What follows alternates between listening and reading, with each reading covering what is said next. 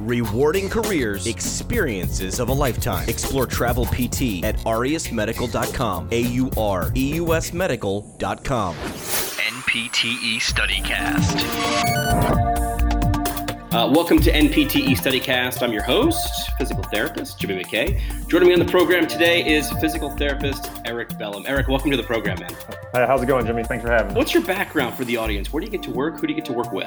I'm a physical therapist with Cincinnati Children's Hospital. I am within their sports and orthopedic team. I started off with doing my orthopedic residency with Ohio State and eventually found my way here to Cincinnati, where I help out with our sports and orthopedic residency here at Cincinnati Children's. Thinking way back to when both of us had to take the NPTE, uh, there's something that, yeah, it's a long time ago, but uh, there, there's topics that come up on there in terms of special tests, and that's what we're going to talk about today in terms of we're going to focus on upper extremity special test orthopedic tests. When you describe the topic or you're working with a, a, student physical therapist or perhaps a resident, how do you bring up the topic of using special tests within an evaluation? I like to think of special tests as kind of the cherry on top of the cake. So you have a subjective and objective measures, which really are kind of make up your cake and your icing. And you're going to use those special tests as kind of a, a cherry on top. You're trying to prove that final point to either yourself, a physician, your CI at that point. So they're kind of used there as the the extra. So they should not be used as your this is now my diagnosis because this test is positive,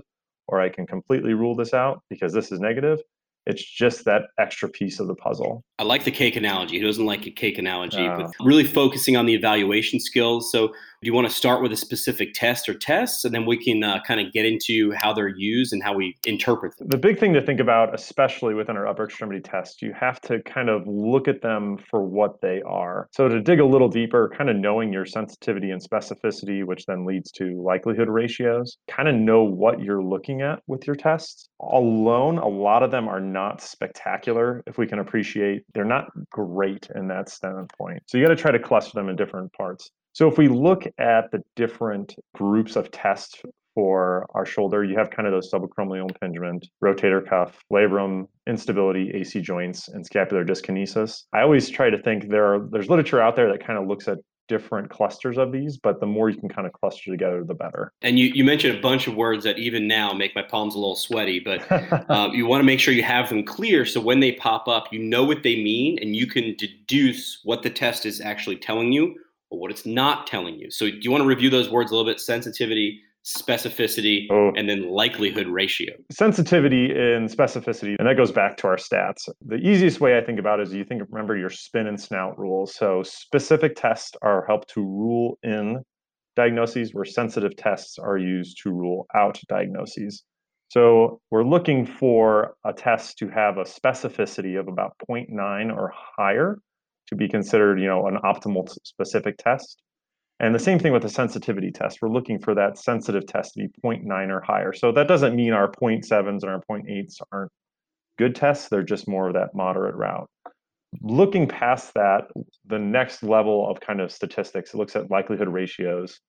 And they actually are taking your sensitivity and specificity and putting them in a big old equation uh, that you can go back in your book and look at. Likelihood ratios are going to consider both sides and they're going to look at kind of the quality of the test. So a positive likelihood ratio, again, is helping us to figure out can we rule in this diagnosis. And if you can find a positive likelihood ratio of five or higher, you're actually looking at a pretty solid test, or realistically, a pretty solid cluster of tests is the big part. Negative likelihood ratios, you're looking for a 0.2 or lower to help rule out a diagnosis.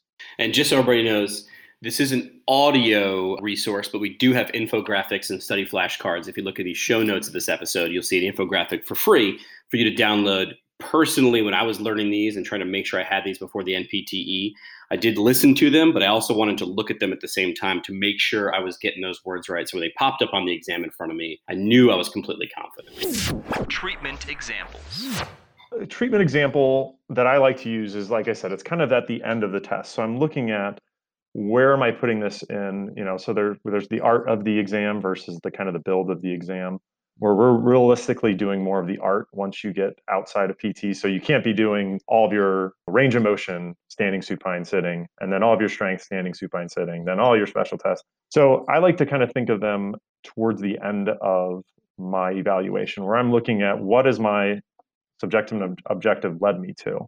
So what I'll do is have kind of my special tests written out in those clusters that I'm looking at. Subacromial impingement is kind of the big one.